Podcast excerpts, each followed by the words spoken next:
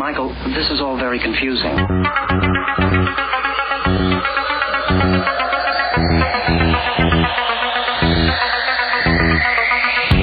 This is On Markets presented by Darwin Asset Management and Darwin Wealth Management, the podcast where we decrypt and demystify economic, financial, and other investing concepts in 20 minutes or less. I'm your host, Remy Bartolotta. Joining me today are Michael Sorrentino, aka Tino, and Michael Bartolotta. We're back in the saddle, gentlemen. How have you been? Good. It's been a little while. I think our uh, our, our two month hiatus became a five or six month hiatus.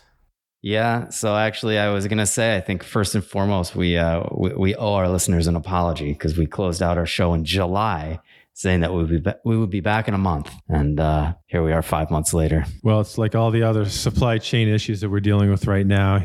They tell you it's a month, it's five months. you There we know, go. So it's not Yeah. our it's not our fault. There we go. So actually, before the show, I was thinking about like listing all of the things we've been sort of working on and why it's taken us so long to get back to this, but. To be honest, I thought it just sounded like a lame excuse. So, I, not not so long ago, I saw a um, an interview with Hugh Jackman where he was talking about um, working out for what was a Wolverine, and I guess it was in between the movies. You know, obviously it's an old interview, but it was in between movies, and he was getting ready for a new movie, and they asked him about how you know what his workout was like and this and that, and apparently from the previous movie he had stopped working out and um, you know had to get back in shape for the new one. And they asked him about it, and he said, he said, man, he said, uh, you know, I recently ran into Will Smith, who, um, you know, I guess had just gotten done training for the Muhammad Ali movie. Um, and I guess he had done some other movies in between or something. He said, and I got the best advice from Will Smith that I've ever had, which is that it's a lot easier to maintain than to start over again. And I feel like that's applicable to us right now. You know, we stopped, we said it was going to be a month, and man, it's hard to get back in it. Well, it's funny you mentioned Will Smith though, because did you see that article? He did that uh, that movie where he played uh, Venus and Serena's father, and he got all and he got all fat and out of shape to play an older guy. And it was an article about him saying how it's like impossible to get back in shape. Well, there you go. I guess he's uh, he's consistent. Yeah. At any rate, since this is our first episode of the year, I thought it would be fun to look back on 2021 and maybe reflect on some of what we saw over the past year. So, but but we'll do it our way. We'll do it a little bit different our way. So, what I'm going to do is I'm going to ask both of you a few questions, and uh, we'll see where it leads. You ready? Let's go. Let's yeah, do yeah. it. Tino, what is the most interesting thing you saw in 2021?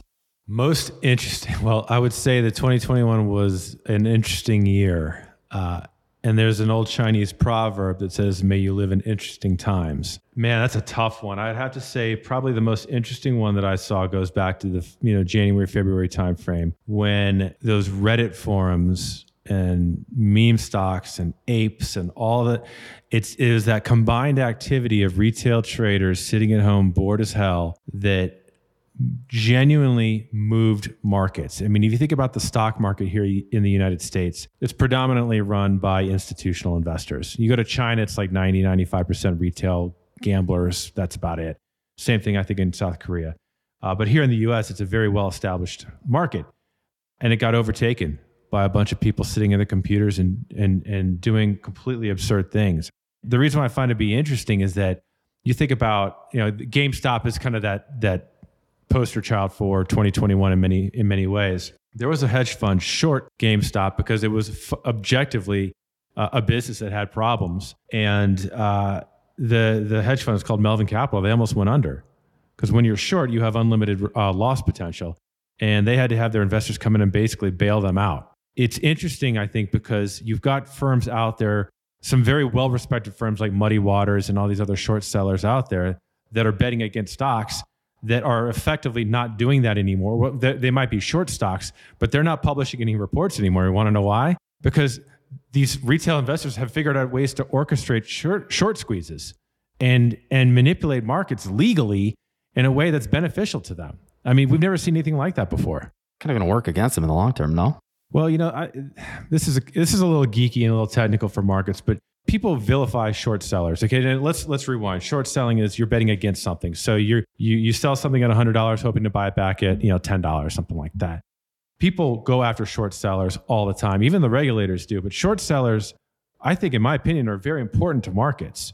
You know, you think about markets that you can't short or you can't bet against, And those are markets that tend to get overinflated. It's like the housing market back in 2005, 2006. There was no way to effectively short it prior to the financial crisis. And that thing went, ran wild. I mean, and that's just one example. So I think short sellers are very important to, to, markets. And, and the fact now that they have to kind of run by and be very quiet and hide behind rocks, worried about, you know, frankly, like teenagers and kids at home day trading through Reddit forums. I mean, it's, it's, it's a power shift like it's none pretty other. amazing. Yeah, it's yeah. pretty amazing. Mike, what do you got? You know, it sort of plays off a Tino's thing, right? We're talking about weird things that happened during the year. And to, to me, and it really started in 2020, but I, I thought it was just sort of a blip, but it's continued through 2020. It's the real estate market.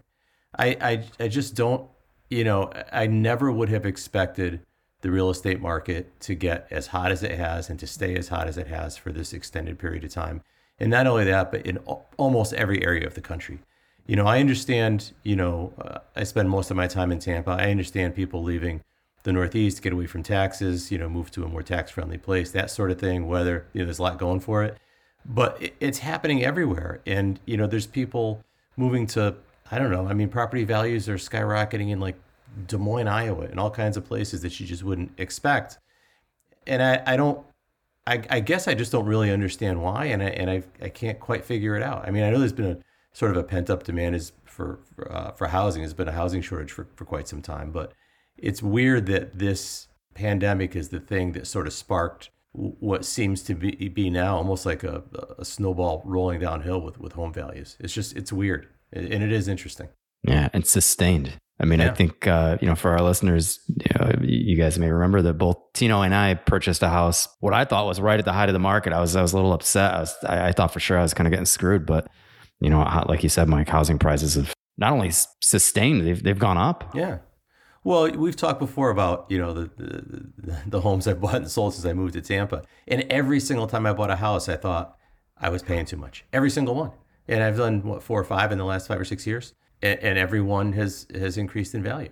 I mean, initially I thought it was just because it was, you know, Tampa was growing you know, but it seems like it's it's happening everywhere. It's just a it's an interesting thing. Yeah, the structural uh, nature of the of the housing market right now. You know, a lot of people point to you know blaming COVID for it, and and there are some components to it. No question, COVID caused millennials to finally, I guess, move out of their parents' basement and go buy houses for the first time, and all this all the and all the renting that was going on in, in these large cities to move out. But I mean, I think Mike, you mentioned earlier. I mean, there there's some structural supply issues here. I mean, this, the housing industry in this country has been massively underinvested into for 12, 15 years now.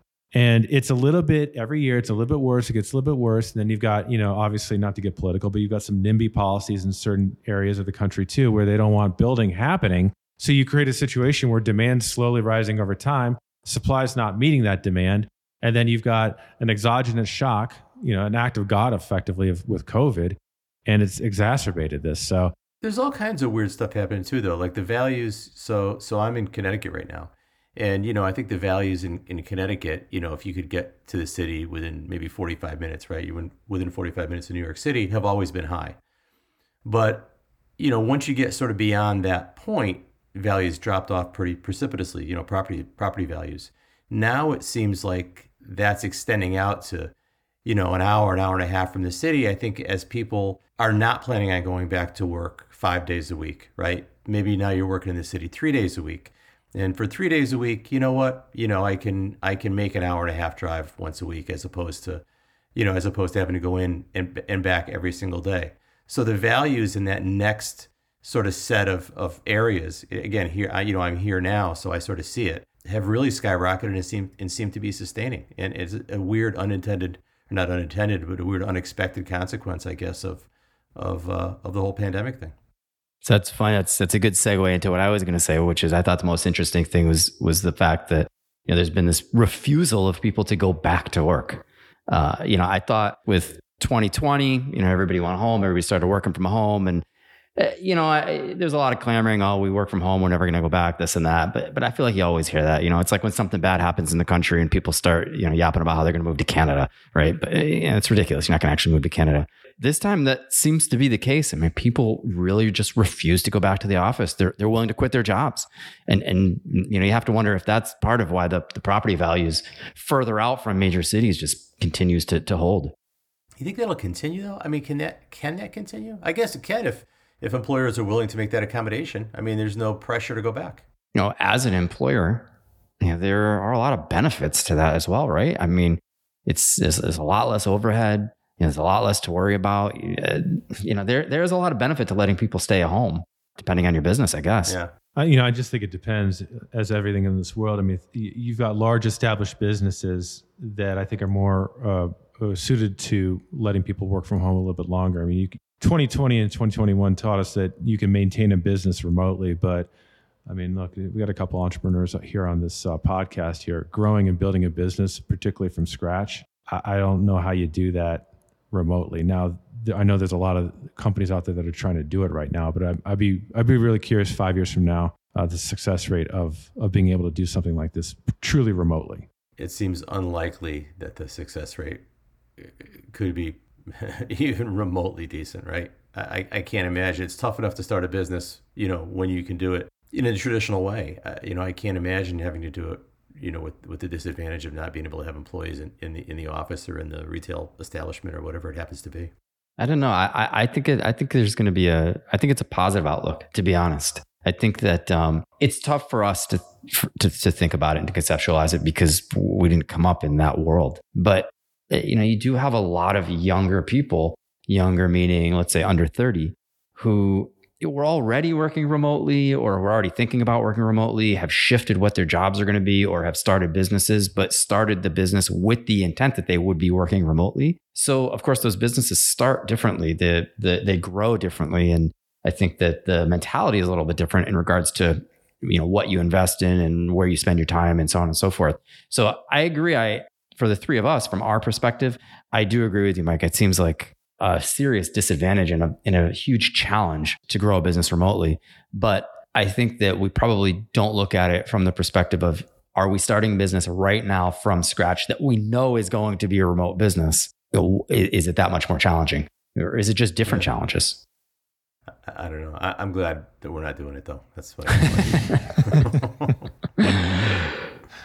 All right. So, question number two, uh, and this is going to be my favorite one, I'm sure.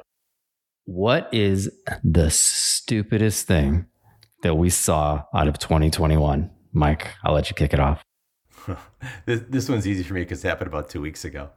Um, you guys uh, know that uh, HBO has come back with a sequel to Sex and the City, right? Unfortunately, yes. W- yeah, was was really big in the '90s, right? And, and for people that haven't watched it, it was about you know these four women living in New York, trying to sort of figure out you know their lives and their relationships and things like that.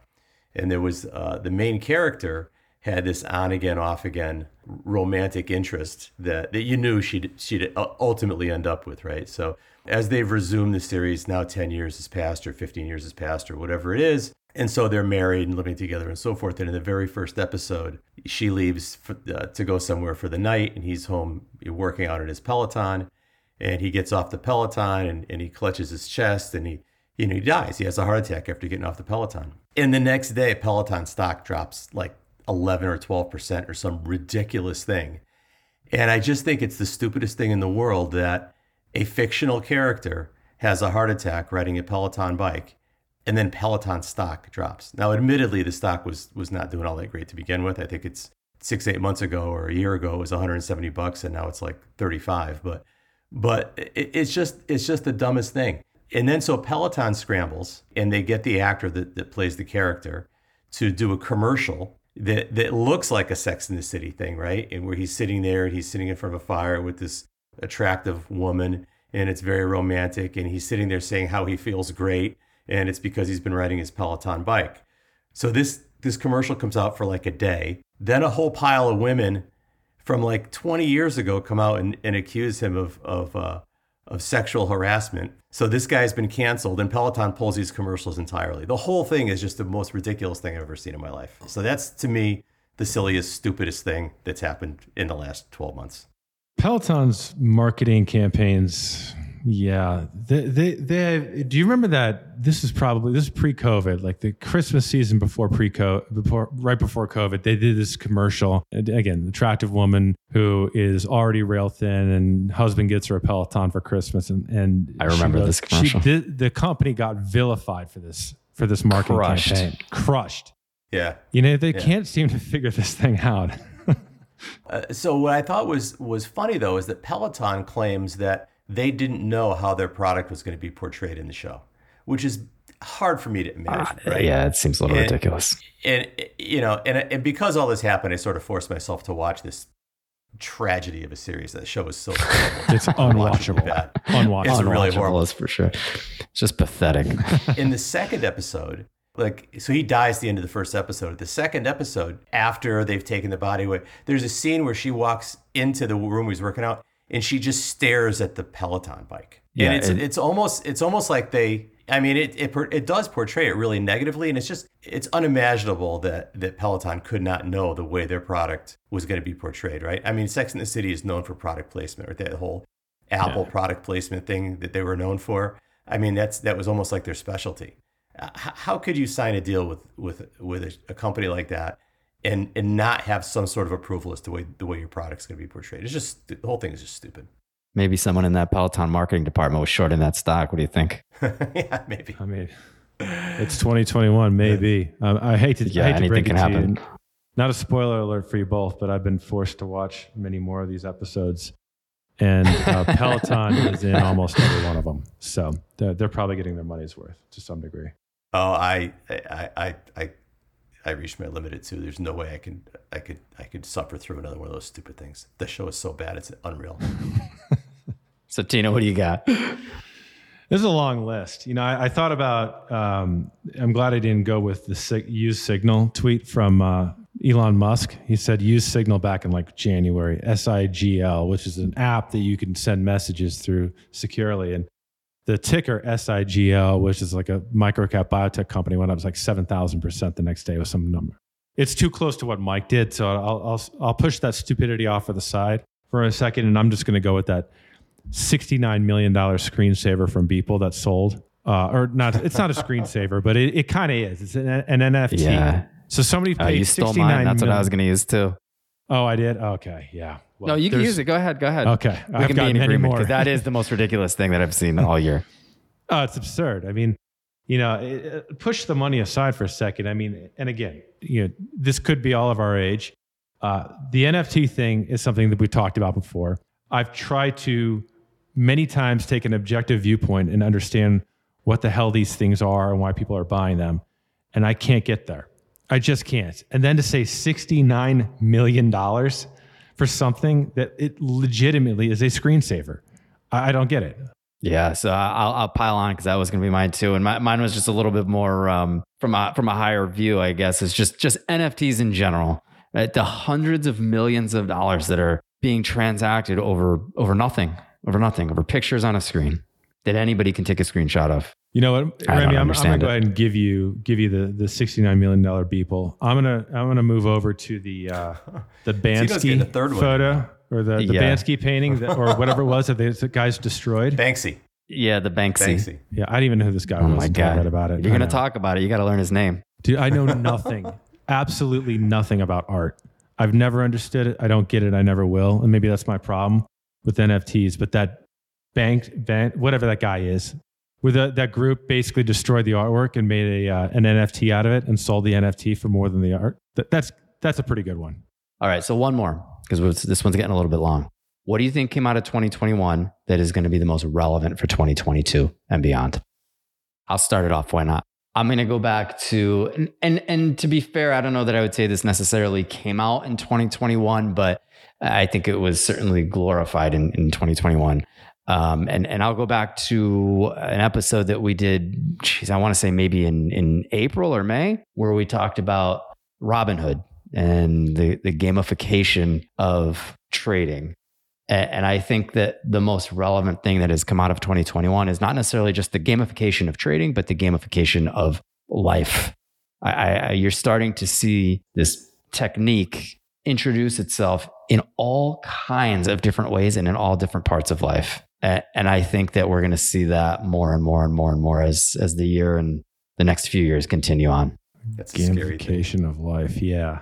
I mean, you, you were just talking about Peloton, Mike. E- Even Peloton, right? Working out has become a game, right? You go on, it's live. I don't know if you've seen how that Peloton live works, but You you've got like a little screen with um, other people that are biking at the same time, and there's a leaderboard, and like the whole works, Yeah. right? They make it a big game, Oh, which yeah. is great for working Oh, out because I hate working out, and and it's a little bit motivational. But but you're seeing it with everything. Everything is getting gamified. Yeah, Yeah. you're right. I hadn't thought about that. What do you guys got? I actually think that it's that, that it's the same thing you just talked about with with the NFT thing, right? I, I I do think that that is something that is I don't know how it's going to be super relevant in the future, but I do think that there will be some uses of that that we haven't thought of yet that will change fundamentally change certain things. You know, the, the one that comes to mind, and we're talking about art. The one that comes to mind is is uh, you know artists that can now track when a painting is resold and get royalties on it each time it gets resold, like a, much like a musician gets royalties on their music, right? That that couldn't happen in the past. And you know, I always used to think about that. If I was an artist and and I'd and I'd created a bunch of stuff and, and sold it for 500 bucks because I was a starving artist, you know, and now all of a sudden somebody's selling it for 30, 40, 50,000, you know, a million dollars, whatever it is. A- am I am I happy because now I can create new work that I can sell for for more or am I pissed because I sold something for 500 bucks and somebody just made 3 million bucks and and, and it does nothing for me. So, you know, the idea that you can attach a uh, an NFT or some sort of a, of a contract to that that tracks the ownership and then can sort of pay me a royalty each time it's sold, I think is significant in that world. So I think there's going to be lots of stuff like that. I just don't know what it is. I got nothing on NFTs. I'm I'm spent on all that crap. I'm going to go back to old school economics on here and say, you think about what's happened this year. Uh, you know, for the well, I'll take a step back. For the past maybe 10, 12, 13 years since the financial crisis, it's always a game between employers and employees, right? Who has the upper hand? And for the longest time now, it's been employers. And I think this year, more than anything, that the power has shifted. If you think about, it's not just the wage growth that we're seeing. It's not just people being able to jump around and and find new jobs. It's, it's you know all these different things you're hearing about in the news. Pay attention to what happened. I think it was in Buffalo, Starbucks. They unionized. Uh, they're trying to do the same thing in Boston now. We're starting. To, we've seen strikes across the board. Kel, I think it was Kellogg. Uh, they had a plant that go on, went, went on strike. All these different, like, you know, for lack of a better word, uprisings are happening with with the employee base around the country. And I think that this is an indication of the power really has shifted more to the employee side. And there are some big implications going forward, particularly in 22, about that. It's not just could they compress margins for companies or, or wages going to go up any higher. It could, uh, you know, we talked a little bit about working from home earlier.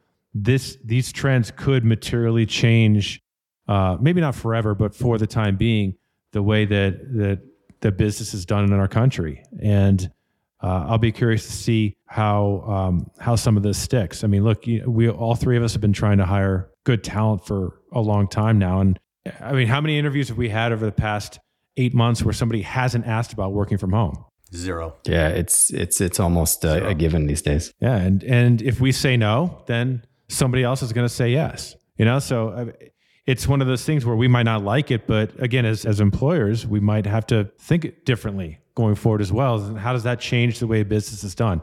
These types of trends are not going to happen overnight, but there's they're the ones that I'm spending a lot of time reading about and trying to think through on my own. So for our own employees that are listening, uh, you should cut this show short about four minutes ago.